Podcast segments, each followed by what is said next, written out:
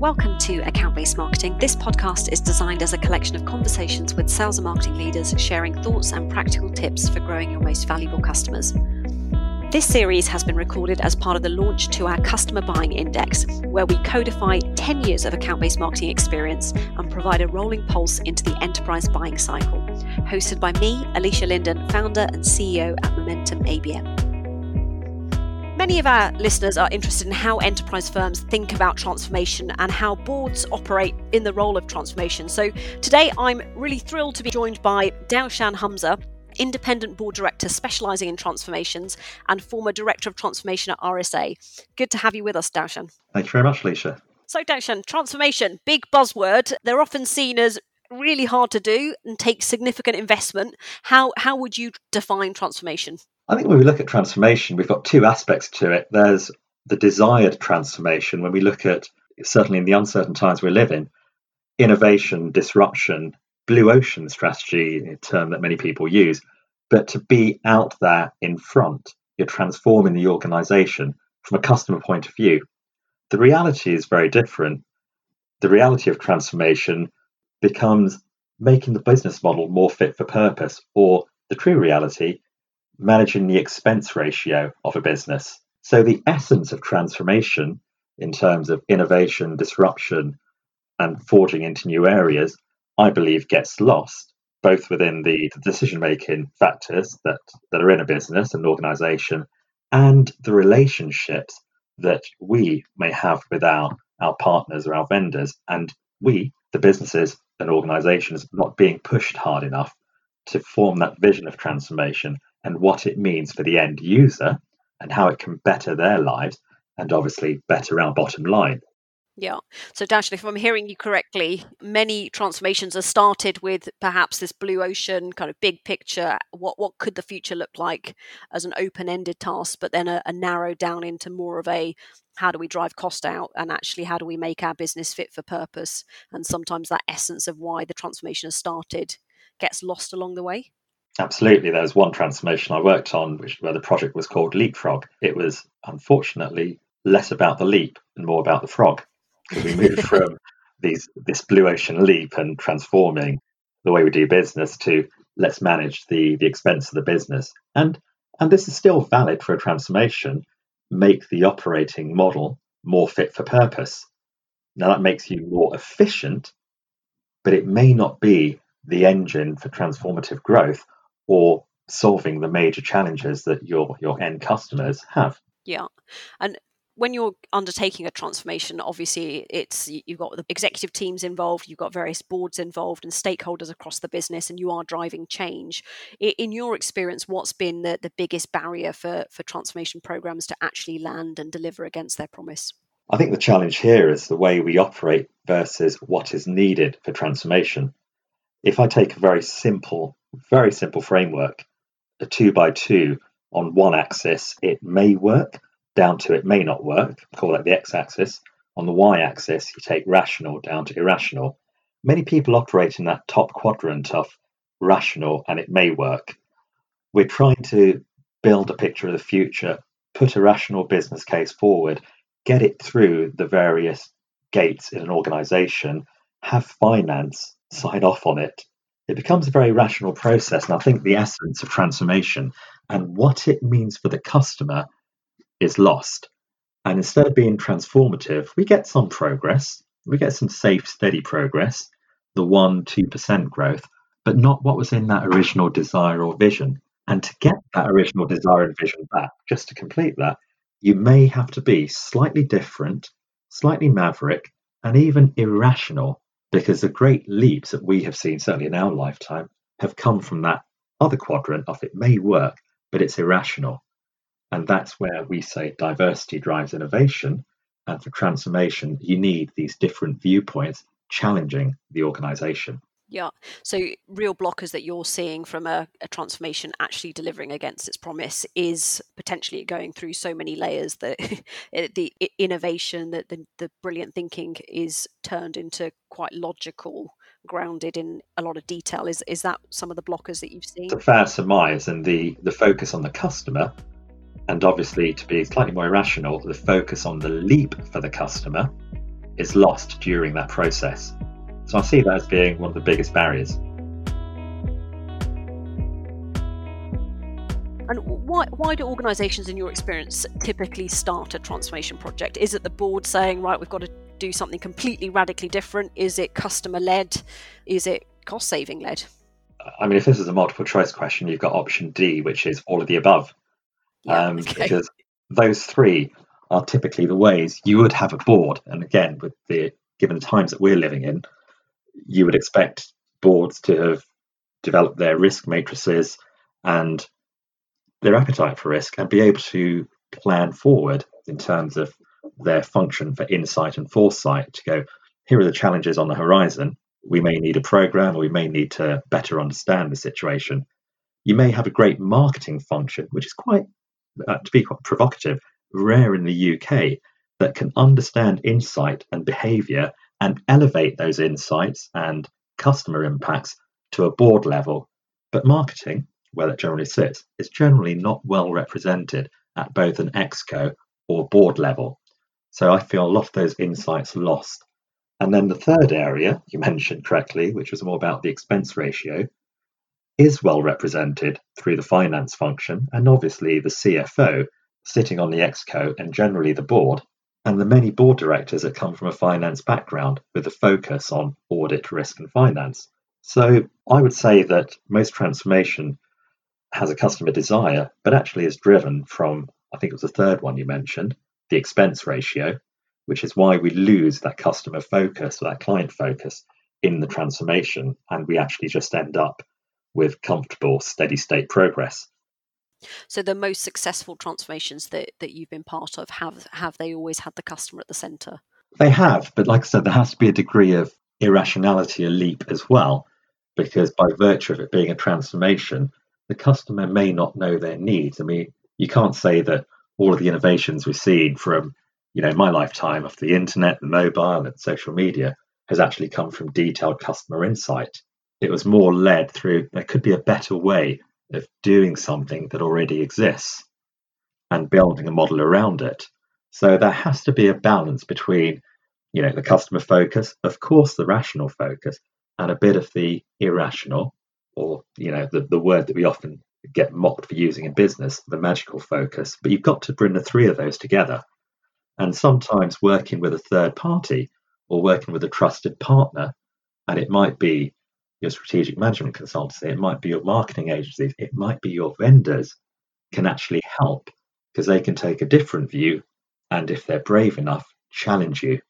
And what role have you seen those third parties take in in large transformations where they've been particularly their values been uh, significant in terms of their contribution? Well, I think the second part of your question is more key here, where their values being significant. Like I said, diversity is innovation. If you get partners who are obviously different to you in terms of the businesses that they may serve, and they can bring insights from other unrelated businesses and a culture of challenge and openly challenge the client without fear of repercussion, I find that there is a, a better result.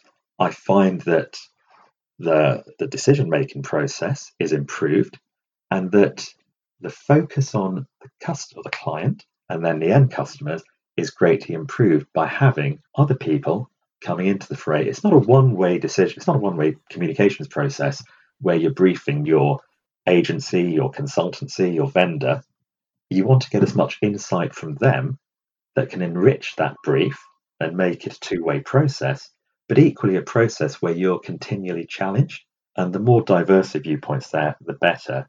And then eventually coming out with, you know, the vision and the brief that can take a transformation forward, not just for the expense ratio, but more importantly, to give you that disruptive or innovative model that puts you out there and is truly blue ocean and delights your customers, leading back to shareholder value.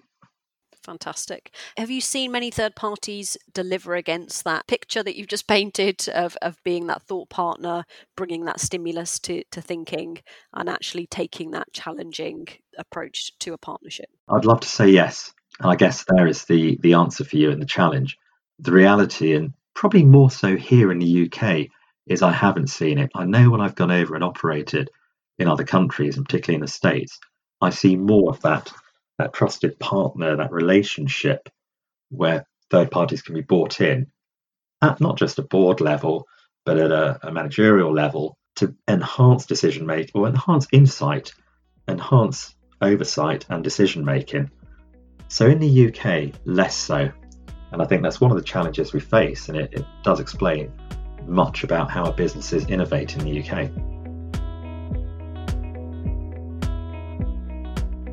You see other big differences between UK, US firms, or any other countries? I mean, clearly there's there's big cultural differences, but in terms of how they're approaching transformation and, and working with third parties.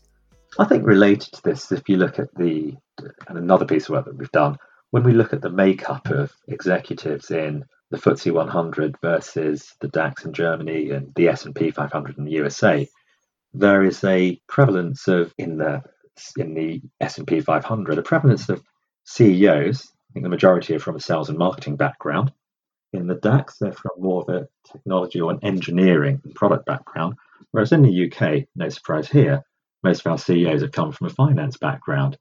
And it's very interesting when you take that as a, as a lens and you put it across the partners they may work with and their appetite for risk and their appetite for innovation, as well as their appetite for challenge.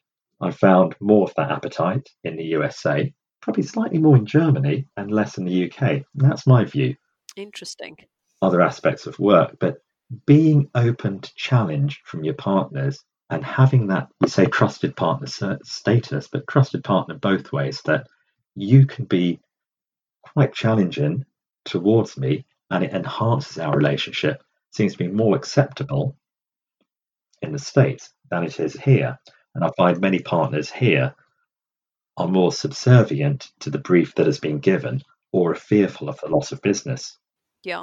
What would your advice be to to vendors, professional services firms who are looking to to become that trusted advisor for for their enterprise clients? So one one of the data points in our index tells us that very few vendors and, and third parties make it to that trusted advisor status, um, and and clearly a lot of them have an aspiration to get there. What would your two or three recommendations, tips be be for those organisations?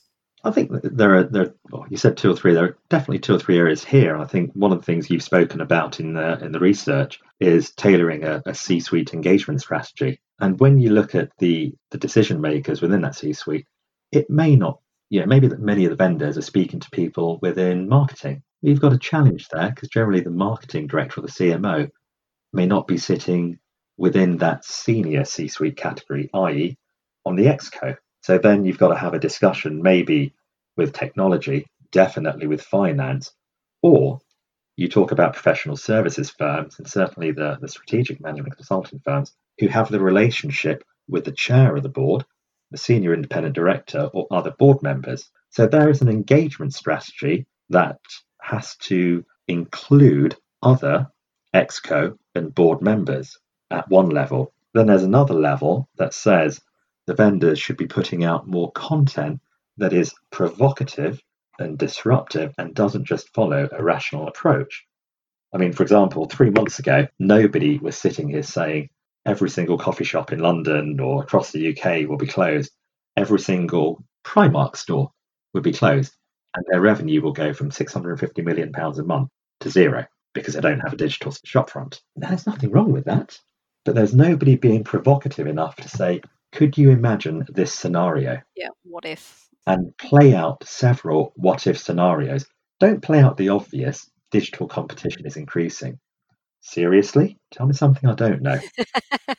so be be provocative and really think about your engagement strategy across the C-suite. If you, if you're talking to more of the the CMO audience, consider whether they or, or even the CIO audience, consider whether they they have a seat at the exco. So it's engagement across the C-suite and what the, like I said, strategic management consultancies do well. I'm not going to name drop here, but they can engage at a board level. So when those discussions are held at a board, it can be quickly dropped down to the to the exco yeah. and then executed from there on. But equally, have provocative content to get some of the more junior folk engaged, so the conversations go up. And it's harder for the conversations to go up, obviously, given the culture of British organisations, than they are to flow down. But I think those are the two areas where vendors need to be smarter. As you said, engagement strategy, board and C suite, and then provocative content going up. Yeah, I mean, many of our clients they have a foothold in the IT organization uh, or the department uh, within the enterprise, and they don't have as much coverage in the lines of business or vice versa. I'm thinking through some of the roles that you've been involved in. What, what's that dynamic looked like when you've sat on the, the, the business side to drive through a, a, strategic transformation, and and you've worked with IT? Have IT come in much later in that cycle where you have a solution requirement, or have they come in earlier as a as a thought partner? I think sometimes I think oftentimes you see it coming in early. And the reason I say that outside in is that we generally look at IT or technology for what it can do as opposed to what it ought to do for our customers. And just taking that statement, if the focus is on what the technology can do, we're not really solving our customers or their end users' pain points. We like to think we are, but we're not necessarily. So I think it starts off early but with a wrong focus. And we certainly don't play out many of the what if scenarios because some of those what if scenarios are, are completely irrational. For example, the time we're living at the moment, and I know this is cliche, exceptional, but for those companies that can play out certain what if scenarios, and if they can focus on technology solving the problems that the end users have, I think you've got a more engaging conversation at all levels and remember, the vast majority of organizations, you know, here in the UK, we have data to show this, will say, I think the data I have here is over 90% customer focused. Well, it's easy to say it, but when you push those organizations for evidence, you do not see the customer focus at a board level, and the customer programs are a fraction of the 90%. So there's a huge gap, and that's a challenge many of these firms will face. Yeah, particularly as they're rapidly thinking about how, how they innovate. And you, you touched on, Darshan, just there with some of the, the change that you're seeing. A, a lot of enterprise firms are looking for rapid ROI. They're looking for a short term view of as opposed to a three or five year cycle to get their eh, returns on investment, particularly right now. Is it actually possible to run a transformation program of any kind and drive out a return on investment in that short term period?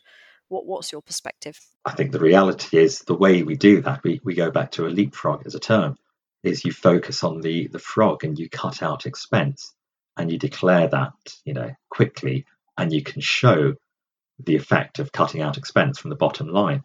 The the innovation process and even the decision making process. I think one point that was interesting in your your data was I think one of the findings is moving at pace for the customer cycle, customer strategy cycle, and over 50% expected it to take between zero and six months versus the actual, which was I think 7%. So there's a massive gap there of expectation and reality, even in your data. So when you extend that in terms of the work that you have to do coming into that cycle, and then obviously the work that you do coming out of the cycle, you're not looking at a you know a quarter by quarter reporting cycle you're looking at a period that's going to take 12 plus months. You're on a two to three year horizon. And obviously, customers could move on. We then come back to the culture and mindset. Are there things that could rapidly test? You know, the digital mindset of being more agile.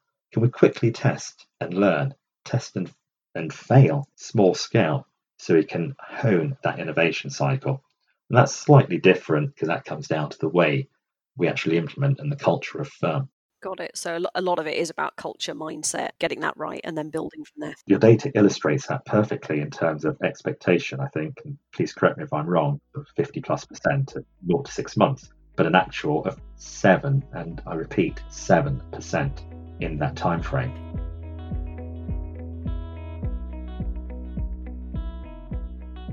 Conversations are definitely shifting, particularly at the enterprise level. And, and it sounds like you, are seeing a lot of this in the boards that you're involved in, where organizations are, are almost risk averse whilst whilst they may be more risk aware and they're not jumping into bed with new shiny vendors they're not looking at the, the next the next wave of technology they're, they're trying to double down and use what they have partner with their their existing um, suppliers. What, what's your take on that? What are you seeing? I think that's going to slightly change now and i th- I, I would hope that the vendors can give us greater confidence and trust and, and we know that from what's going on in the world at the moment customers are looking for confidence and trust from the most basic levels all the way up to their higher needs. But to give us more confidence and trust, and to remember one thing that behavior itself has a value attached to it.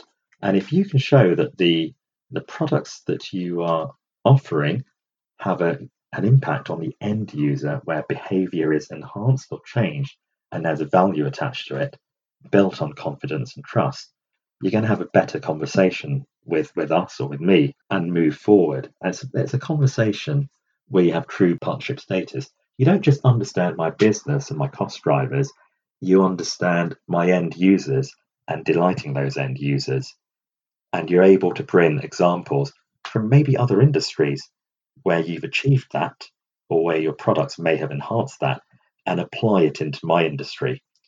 If you're going to bring me examples from my own industry, I know that everybody else is doing it. and you're already talking to them and connected with them. And it's not going to be transformative. That's just, we go back to that quadrant I drew out. That's just going to be marginal. You know, if I want to learn about customer service in in in finance and banking, don't give me an example from another bank unless it's completely off the wall. You know, who does customer service really well? Maybe Disneyland, you know, or Mickey Mouse does. I'd welcome that insight. Think Blue Ocean. Yeah. It is. And that's how you're talking about trust and risk. You're still talking to me about customer service, but you you know, you say Mickey Mouse, you smile, it's very easy, but you're giving me an example where I know service is absolutely fantastic. Some of that may be cultural, some of it may be down to the systems they have in play that facilitate that. So challenge me and push my thinking. Yeah, part of it could also be organization culture. Because I think when you look at some of the the brands that you've you've worked in, you know that not only have they you talked about the regional differences of UK versus US, that there also seems to be quite a, a, a difference in whether organizations are quite hierarchical or whether they've got distributed empowerment, and that drives a different type of thinking. You know, the, the hierarchical organizations tend to stay in that um, where can we cost cut, where can we make marginal gains versus the, the, the blue sky thinking. But again, as a trusted partner, you have that comfort, you have that relationship where you can challenge me, where you can bring in examples on my challenge. And like I said, if it's from my industry, yes, I'll welcome it because it's known. But if you can bring me examples where you've worked on similar challenges and it's been transformative elsewhere, I'm going to probably learn more by taking that to pieces here. And it'll probably build, I have to say, probably build the relationship between us.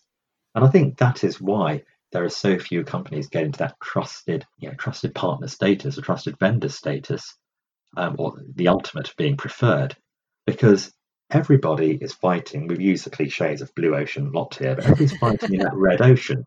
Yeah. They're all the same. And if you want transformation, I need you to be different, especially now. Yeah, to me, it sounds like you're also saying that it's got to be a value exchange. Eh, those those vendors, those partners have to come with something, and it's not just a, a me too player. We've done the same thing somewhere Correct. else.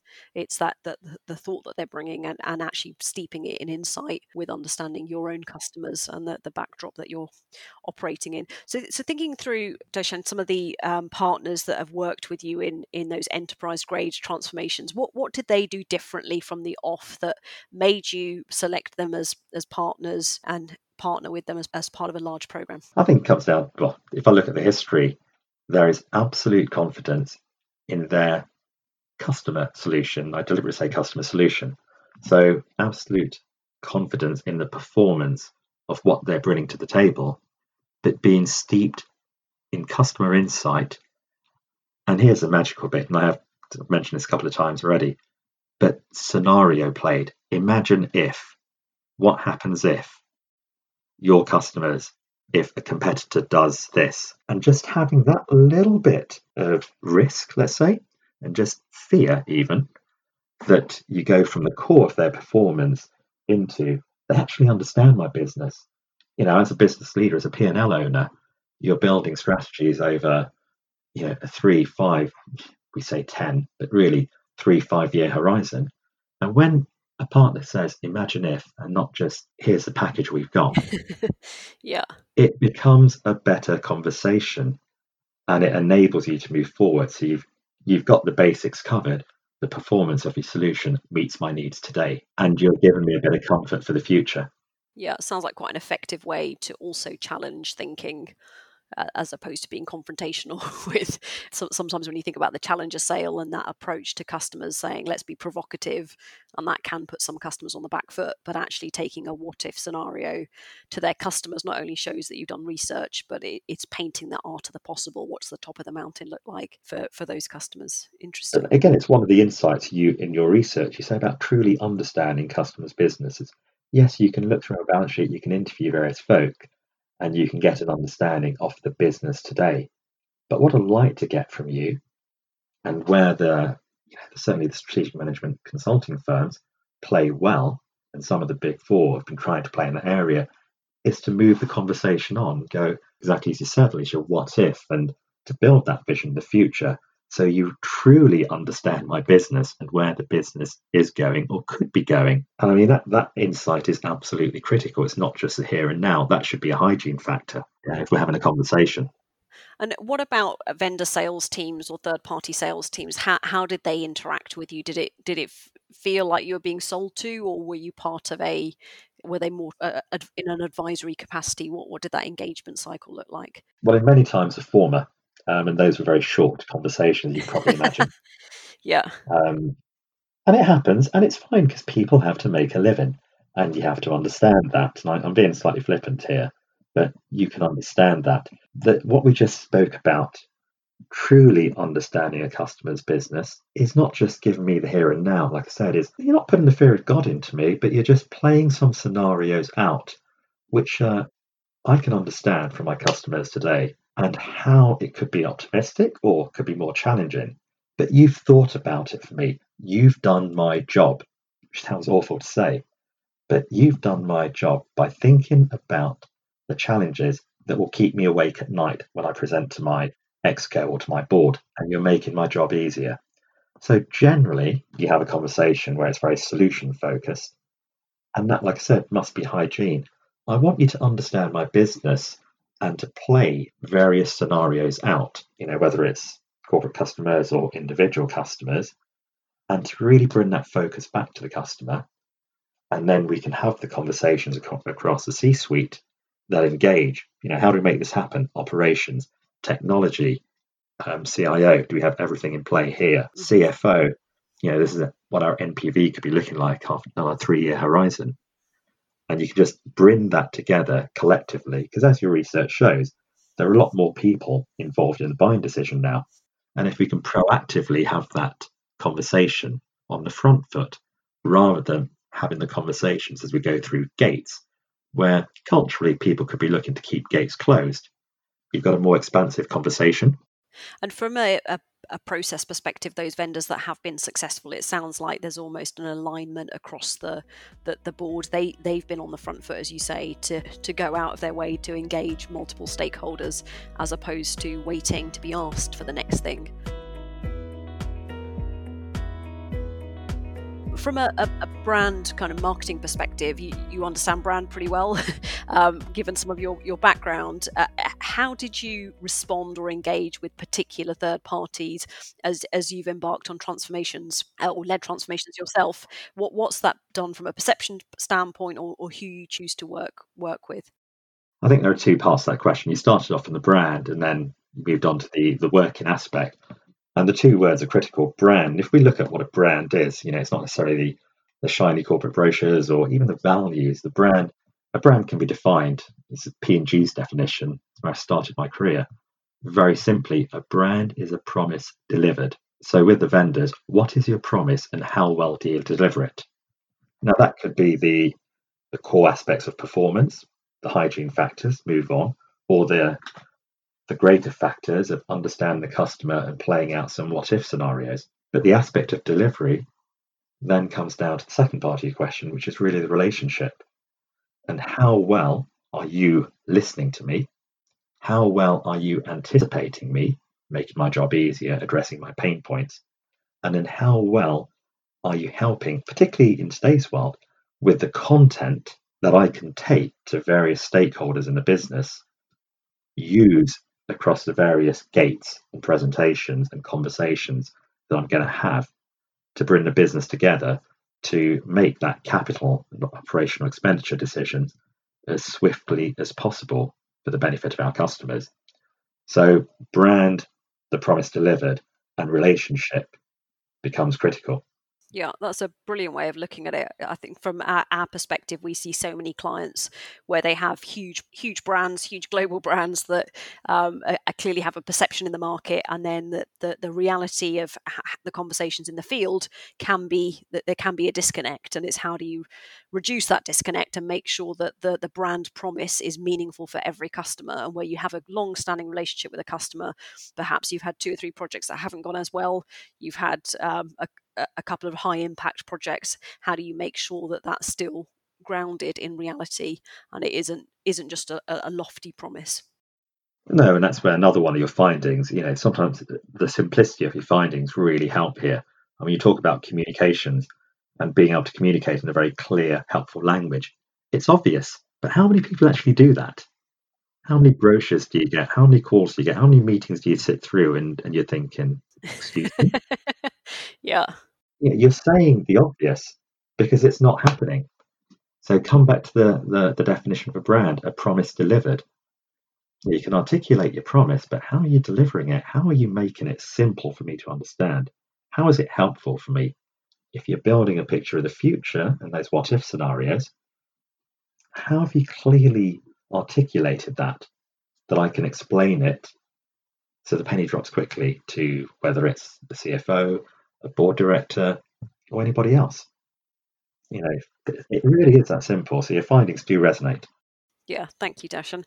Really insightful. From a fast forward perspective, let's uh, we, we all like to predict the future, but looking at the the trend line of how transformations have changed um, over the time that you've been involved in them, um, and and where we are today in, in terms of the pace of industries and how they're shifting at a faster rate than they have done so in the past. What, what do you think we're going to see in terms of organizations approaching transformations? Do you think we'll see more blue sky thinking? Do you think we'll see more focus on the bottom line reductions? What, what's, what's your take? Obviously, what I'd like to see is exactly what you articulated. And that's my natural comfort zone now. I can say that from a position of privilege, but it's really, I would love to see that because the, the, the examples we've given in terms of you look at the, the global 500, you know, the largest companies, we've seen the economic center of gravity, I think from the 1980s, which sat somewhere in the Atlantic Ocean, i.e., between the USA and Europe, has now shifted. Um, some great research by the, the London School of Economics. That economic center of gravity in over just over 40 years has shifted from somewhere in the North Atlantic Ocean to the border of India and China. That says a lot about growth opportunities and what's happening in the world and how we serve, how we view customers and service them. The second thing is, you know, the it's quite flippant when I talked about Google being a large number, Amazon being a place I wanted to visit, and, and Apple keeping Doctor at bay. How yeah. certain companies meant something different again only 20 to 30 years ago versus where they are today. And you wouldn't say many of those companies were very traditional, rational, left brain in the way they were. So, in terms of fast forward, what I'd like to see, and certainly what I think the current situation we're in, which is, you know, cliche city of unbelievable, un- unprecedented, unlike anything we've seen, even after, a, you know, the Second World War. I've spoken to a number of 80, 80 plus year old folk that just say this to me. That sense of optimism they had after the war is not there at the moment after this current pandemic. I would like to see organizations truly embrace difference, step out of their comfort zones, and a, and a maxim I use a lot is become comfortable with the uncomfortable and be absolutely uncomfortable with the comfortable because then we're going to start stepping out of those comfort zones. We'll step out of the red ocean with a customer lens and understanding some of the second order problems that business society is facing, we'll take a more open approach to innovation, disruption, transformation, blue ocean strategy. Aided by various partners, hopefully, we'd have comfort in a degree of uncertainty and a degree of risk and a degree of irrationality that will truly benefit the end users for me, that's a magical quadrant, and that's where I'd like to see organizations moving into with partners, by their side. Fantastic. I think you've summed that up brilliantly and you've given me a completely fresh perspective on transformation and, and how organizations should think about it. So thank you so much for joining us today, Daushan. Thank you. It's a concept we call creative consulting and we'd love to see that as a way forward. So thank you very much for your time and insights. Thank you, Daushan. This podcast is brought to you by Momentum ABM, the account based marketing consultancy, transforming how sales and marketing teams grow their biggest customers. You can learn more at momentumabm.com.